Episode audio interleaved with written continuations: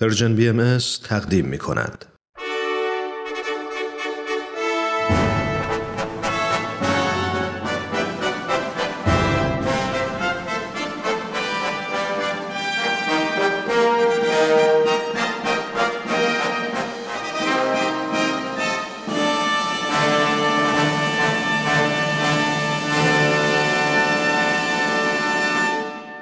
پیک یزدان دین در مسیر تاریخ.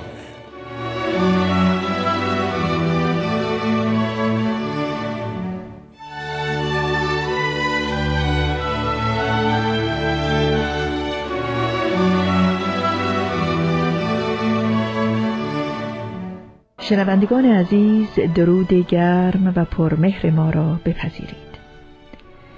در برنامه امروز آقای دکتر نصرت الله محمد حسینی استاد پیشین دانشگاه تهران و پژوهشگر بهایی شرح تاریخ و تعالیم دیانت بهایی را پی می‌گیرند. این بحث در ادامه گفتارهای گذشته ایشان در خصوص تاریخ آینهای آسمانی و وحدت اساس ادیان الهی مطرح می شود. آقای دکتر محمد حسینی به برنامه بسیار خوش آمدید. سپاسگزارم سرکار خانم گیتی اجتماعی شنوندگان عزیز و پرمهر و با وفای رادیو پیام دوست. پس از درود فراوان هفته گذشته بیان وقایع ایام حیات حضرت بهاءالله را در بغداد به پایان بردیم. و به اختصار در خصوص اظهار امر آن حضرت در باغ رزوان سخن گفتیم همچنین اهمیت این واقعه تاریخی را کاویدیم زیرا در آن باغ مظهر الهی زمان و مؤسس صلح عبوبی در عالم مقام عظیم حضرتش را به تصریح اعلام فرمود. و نیز به عرض رسید که به علت صدور فرمان سلطان عبدالعزیز خلیفه عثمانی مبنی بر تبعید هست الله از بغداد به استانبول آن حضرت بغداد را ترک فرمودند. ولیکن همانطور که دانستیم لحن نامه عالی پاشا وزیر امور خارجه عثمانی خطاب به نامق پاشا والی بغداد در خصوص عظیمت هست الله از بغداد و سفر به استانبول بسیار معدبانه بود. بله. در حال حضرت بهاءالله با اعضاء عائله مبارک و گروهی از اصحاب از عراق عازم شهر استانبول شدند. در آخرین ماهای اقامت است بهاءالله در بغداد و نیز ایام توقف در باغ ده ها لوح از قلم حضرت بهاءالله نازل گردیده است که متاسفانه فرصت معرفی آنها نیست.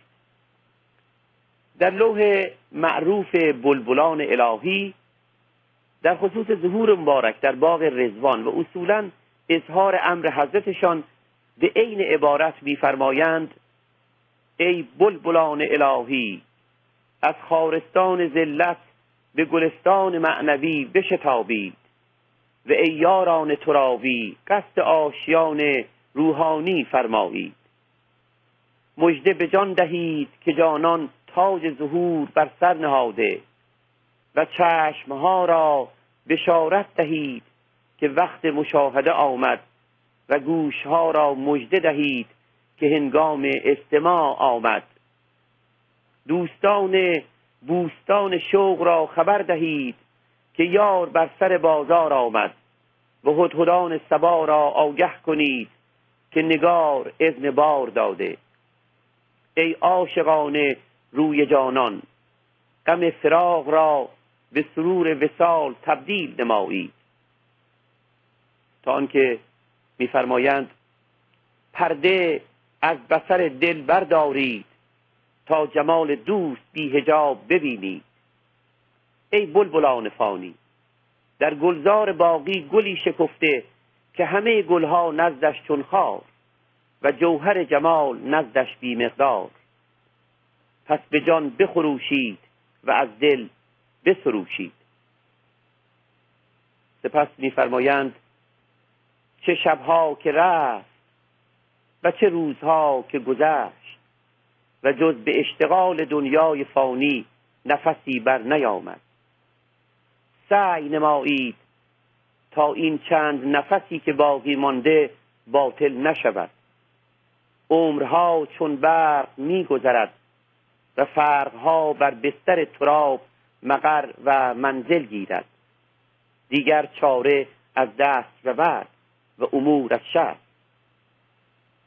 تا سرانجام میفرمایند گل مستور به بازار آمد بی و هجاب آمد و به کل ارواح مقدسه ندای وصل می‌زند که نیکوست اقبال مقبلی آقای دکتر محمد حسینی بخشی از بیانات شیوایی که از لوح بلبلان الهی زیارت کردید واقعا در جرفای دل می نشینه.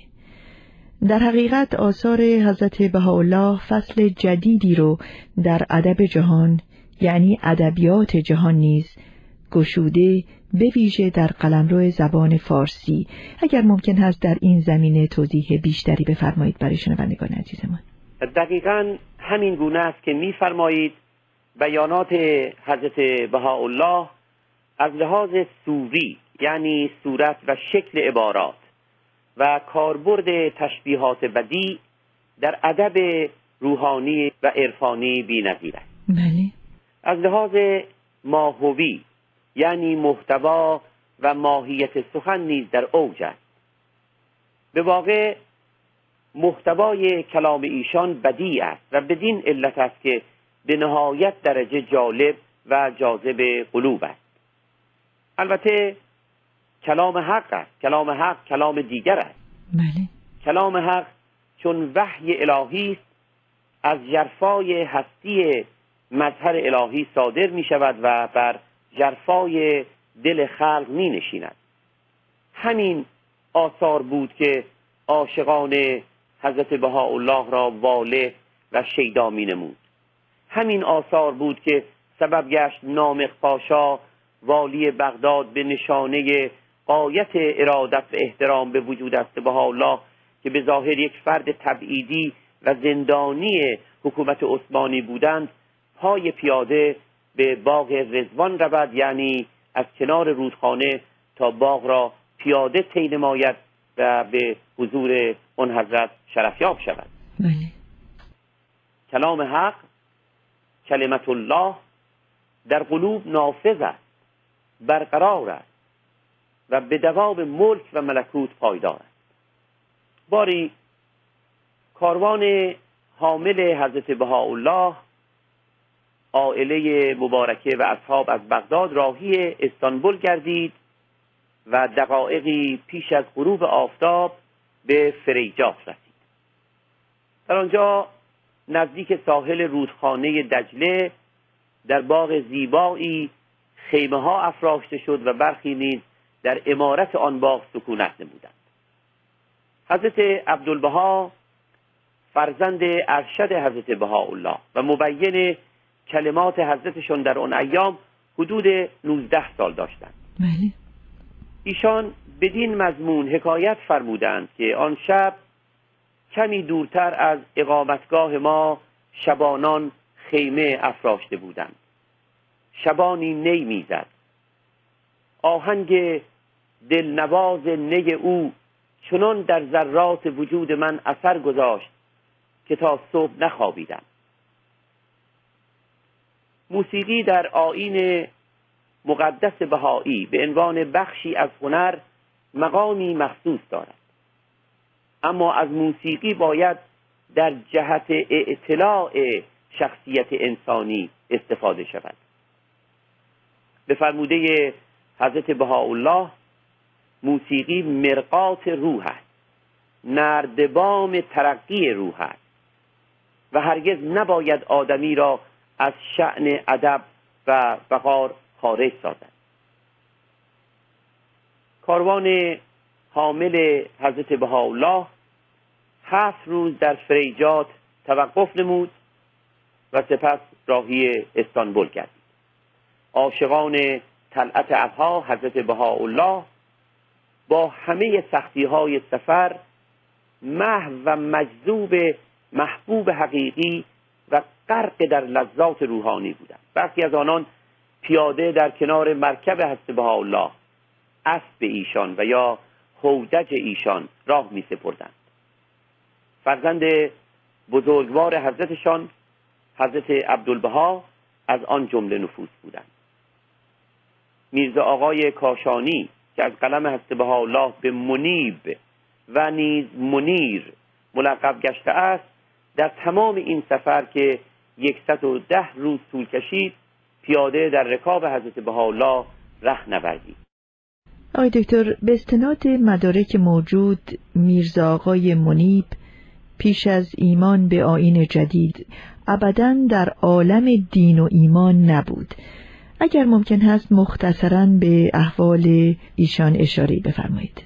چشم. میرزا آقا که خطاتی بی مسیل و شاعری آزاده بود همانطور که فرمودید پیش از ایمان به حضرت باب جوان خوشگذرانی بود که در اندیشه مسائل روحانی نبود. او که هرگز تن به سختی نمی‌داد و به احدی جز خود نمی اندیشید پس از ایمان به حضرت باب جوهر عشق و وفا و فداکاری گشت. بعدا به بغداد رفت و به حضور حضرت بهاءالله مشرف گشت. به خدمت یاران پرداخت و این خدمتگذاری را نهایت آرزو و افتخار خیش شناخت.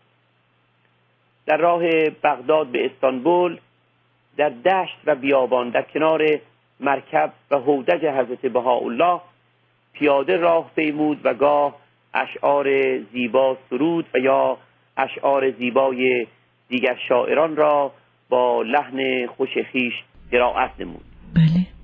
حضرت عبدالبها در شرح حیات او در کتاب تذکرت الوفا میفرمایند که این شعر حافظ را گاه در کنار مرکب حضرت بهاءالله زمزمه می نمود بیا تا گل برافشانیم و می در ساغر اندازیم. فلک را سخت بشکافیم و طرحی نو در اندازیم. اگر غم لشکر انگیزد که خون عاشقان ریزد من و ساقی به هم سازیم و بنیادش براندازیم. به به نام و احوال او ضمن بیان وقایع ادرنه اشاره خواهیم کرد و از مرگ جانگدازش در دیار قربت سخن خواهیم گفت. بله. باری کاروان مقدس در کنار دجله به راه خود ادامه داد و پس از گذر از جدیده و سه روز توقف در آن نقطه راهی دیار دیگر گردید. کاروان گاه به علت گرمای شدید شبها حرکت می نمود و روز می آسود. این کاروان از چند جای گذشت تا به شهرک اربیل رسید. از آن جای به موسل رفت و سه روز در آن شهر توقف داشت. این کاروان مقدس که کاروان مهر و آشتی بود به هر کجای می رسید مقامات و مردم آن برای دیدار حضرت الله شرفیاب می شدند و مورد مرحمت و عنایت مبارک قرار می گرفت بله. کاروان پس از گذر از چند جای دیگر و توقف کوتاه به دیار بکر رسید. از دیار بکر به خارتوت رفت. پس از سیواس نیز گذشت تا به بندر سامسون رسید. در این بندر یک هفته توقف نمود. لوح هودج در این بندر نازل گردید. هنگامی که حضرت بهاءالله سوار بر اسب خیش بودند و به دریای سیاه نظر میفرمودند لوح هودج را به کاتب حضرتشان میرزا آقاجان کاشانی دیکته فرمودند. این لوح امروزه در دست است. اگرچه از بغداد تا استانبول حضرت بهاءالله عائله مبارکه و اصحاب با نهایت عزت و احترام مورد استقبال مردم هر شهر و قریه قرار گرفتند ولیکن در لوح هودج از مشقات و بلایا و امتحانات آینده سخن فرمودند. بله. در این لوح مبارک با اشاره به محتوای لوح ملاه القدس که قبلا در حوالی بغداد یعنی در مزرعه وشاش نازل گردیده بود مجددا به یاران حضرتشان یادآوری میفرمایند که حوادثی ناخوشایند در کمین است و آنان را از لحاظ روحانی آماده می‌سازند تا استقامت ورزند و بر عشق خیش به حق و حقیقت بیافزایند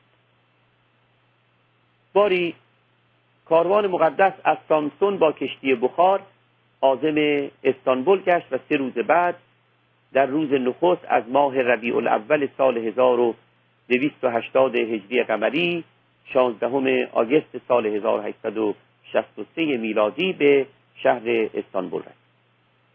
این سفر همان گونه که قبلا نیز گفتیم ده روز به طول انجام آن حضرت پس از ورود به استانبول نخست در خانه شمسی بیک و سپس در خانه ویسی پاشا اقامت فرمودند. از آثار نازله از قلم حضرت بهاءالله در شهر استانبول از جمله لوح ناقوس و بخشی از مصنوی اون حضرت رو توان نام بود. لوح سلطان عبدالعزیز نیز در اواخر ایام استانبول نازل گردیده است. بله. ورود حضرت بهاءالله به استانبول آغاز مرحله جدیدی در حیات آن حضرت و شریعت مقدس بهایی است. آثار نازله از قلم حضرت بهاءالله در بغداد اصولا آثار عرفانی و استدلالی و برای آماده نمودن مردمان خصوصا بابیان برای پذیرش ظهور حضرتشان بود.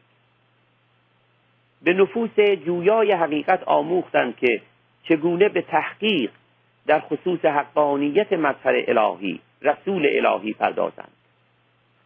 به آنان آموختند که قالب آنچه که بر اثر تقلید از پیشینیان خیش گرفته اند می تواند محل تردید و اصولا نادرست باشد.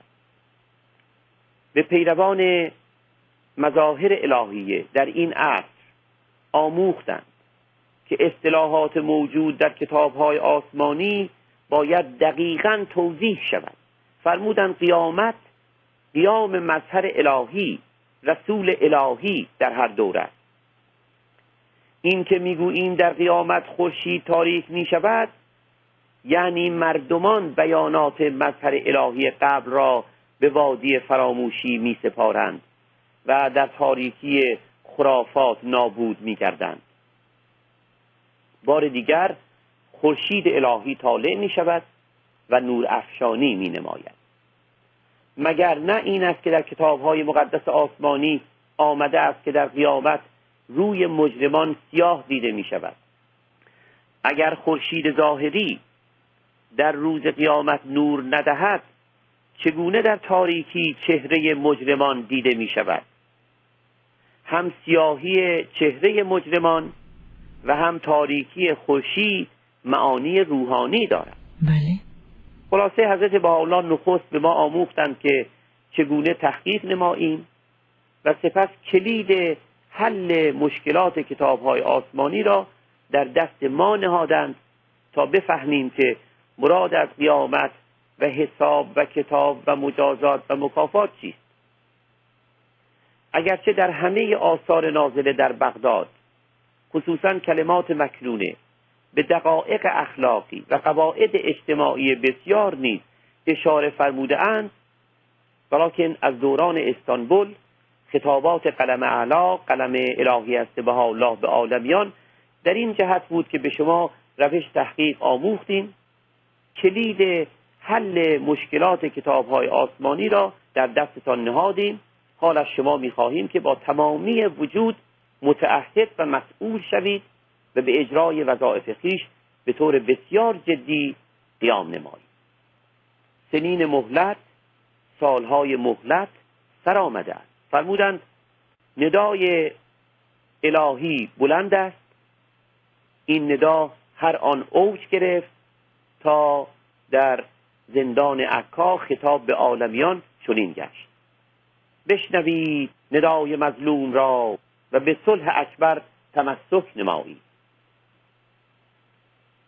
در استانبول نخستین آثار ابلاغ آین جدید به جهانیان آشکار گشت لوح حضرت بهاءالله خطاب به سلطان عبدالعزیز عثمانی از جمله این ابلاغات و خطابات.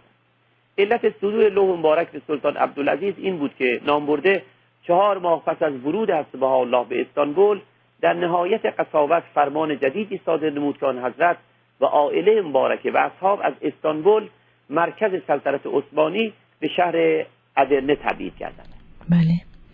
هفته آینده حکایت تبعید حضرت بهاءالله از استانبول به ادرنه پی گرفته می شود و محتوای لوح سلطان عبدالعزیز مورد بررسی قرار خواهد گرفت. آقای دکتر محمد حسینی به خوبی تشخیص دادید که وقت اندک این برنامه رو به پایان است.